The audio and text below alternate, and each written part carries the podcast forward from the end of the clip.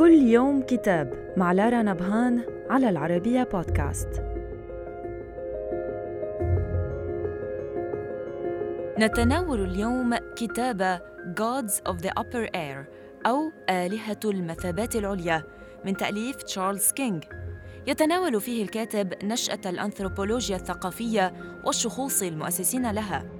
نرى في جوهر الكتاب تجميعة لرؤى كتاب متعددين بشأن سيرة فرانس بواس الذي وضع الأسس الراسخة للأنثروبولوجيا الثقافية بوصفها حقلاً أكاديمياً له أصوله القائمة في الولايات المتحدة.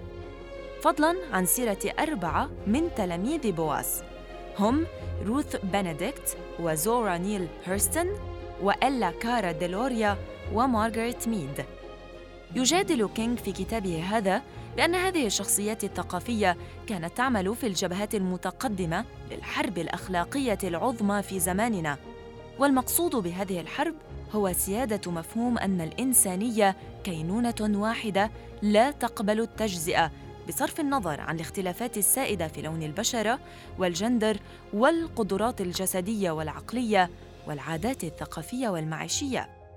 ويرى كينغ أن الأنثروبولوجيين الثقافيين استطاعوا تغيير توجهات الناس مثل ما استطاعوا تعديل سلوكياتهم.